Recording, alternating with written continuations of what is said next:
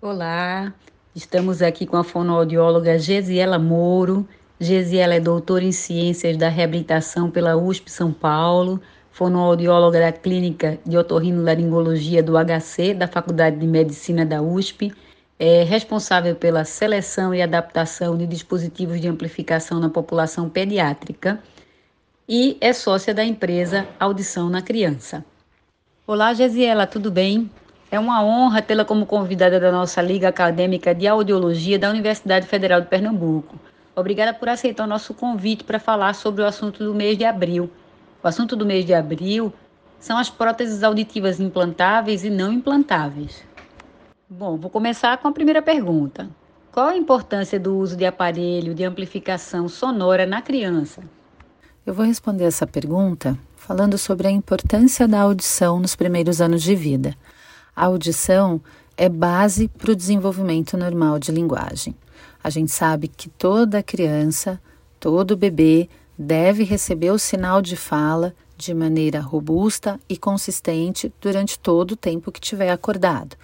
E para adquirir a linguagem oral, a criança precisa, necessita da integridade do sistema auditivo periférico e sistema auditivo central, porque só assim ela vai conseguir detectar, localizar, discriminar, reconhecer e compreender os sons da fala.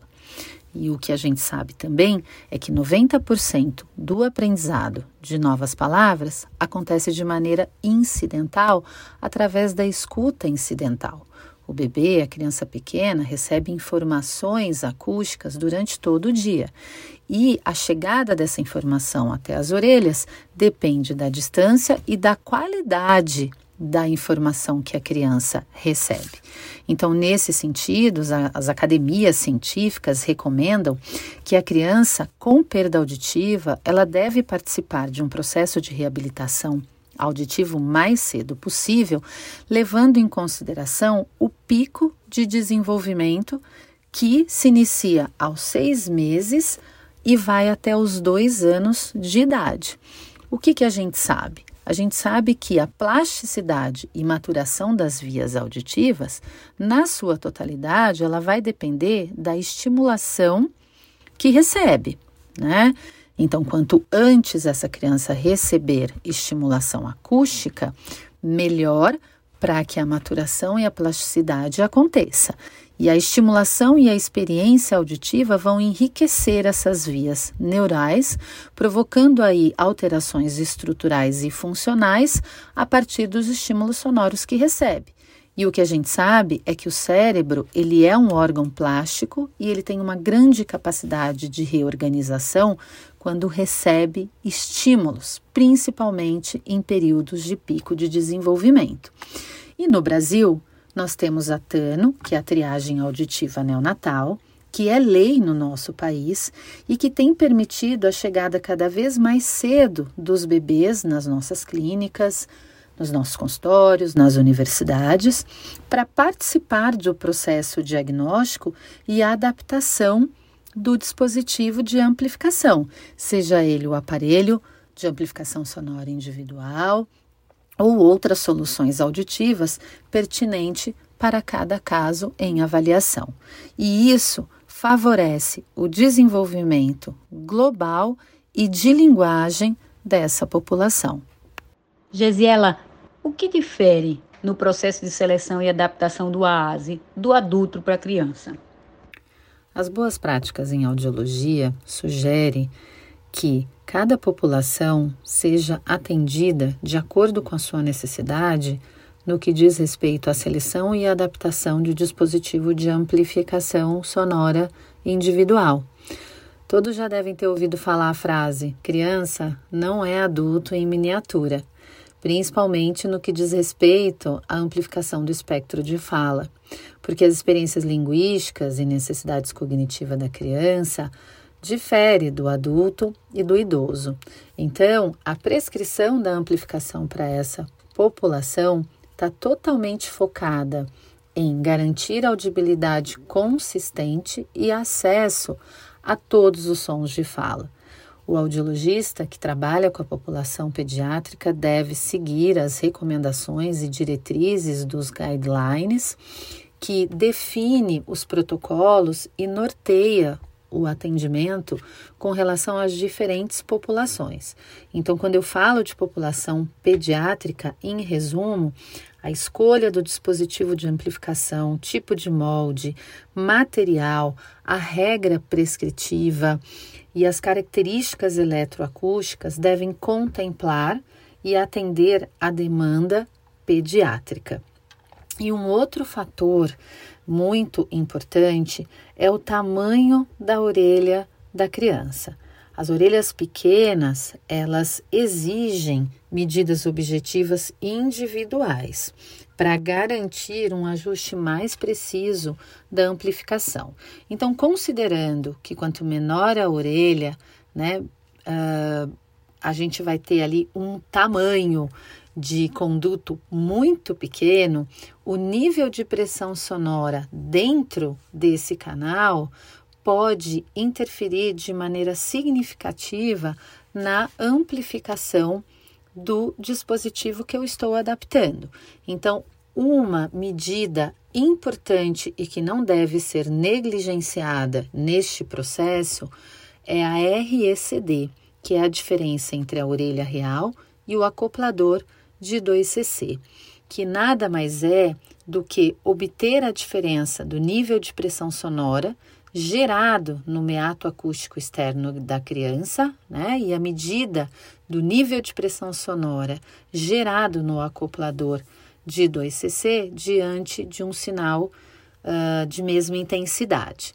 E é muito importante porque esses valores obtidos eu posso uh, e devo né, é, incluir no software do fabricante para que o ajuste de ganho e saída máxima seja o mais próximo possível do que a gente espera, né, em termos de amplificação para aquela orelha. Então é muito importante que a gente fique atenta a todas essas etapas para que a criança receba a audibilidade consistente e possa fazer um uso contínuo do seu dispositivo. A literatura recomenda um mínimo de 8 a 12 horas por dia para que ele tenha um bom, né, para que o bebê, a criança pequena, tenha um bom aproveitamento da amplificação. Agora eu queria saber a sua opinião sobre a perda auditiva unilateral na criança. Ela deve ser sempre amplificada, Gesiela? As perdas auditivas unilaterais, uh, no que diz respeito à população pediátrica, por um longo período, elas foram subestimadas quanto à sua importância, porque na grande maioria das vezes a criança apresenta um desenvolvimento normal da linguagem oral. Então existia aí um pré-julgamento com relação à ausência de implicações para o desenvolvimento infantil. Principalmente o que está relacionado às habilidades auditivas e linguística, né, linguísticas dessas crianças. Então, as evidências elas apontam que uma perda auditiva unilateral, mesmo sendo de grau leve, independente do tipo, ela pode sim impactar no desenvolvimento da criança, tanto no âmbito educacional, como comportamental e social.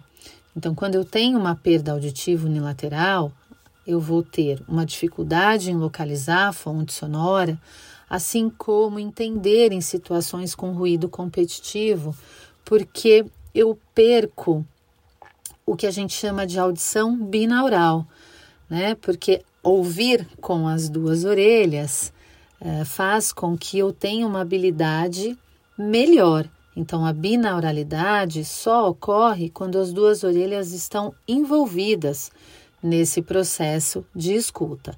Então, as crianças podem ter atraso de linguagem e fala, dificuldades gerais de comunicação, efeitos na qualidade de vida e fazer uma coisa que uh, acontece muito, principalmente quando a comunicação sofre interferências de distância e ruído, que é o esforço de escuta.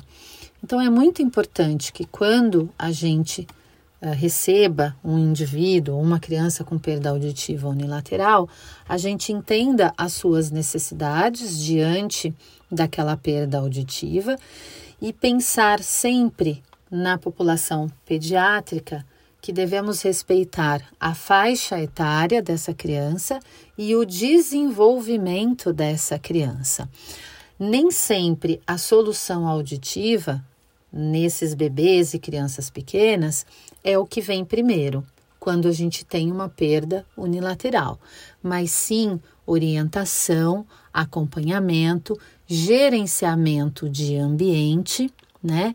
E a conscientização da família com relação à importância da estimulação dessa via.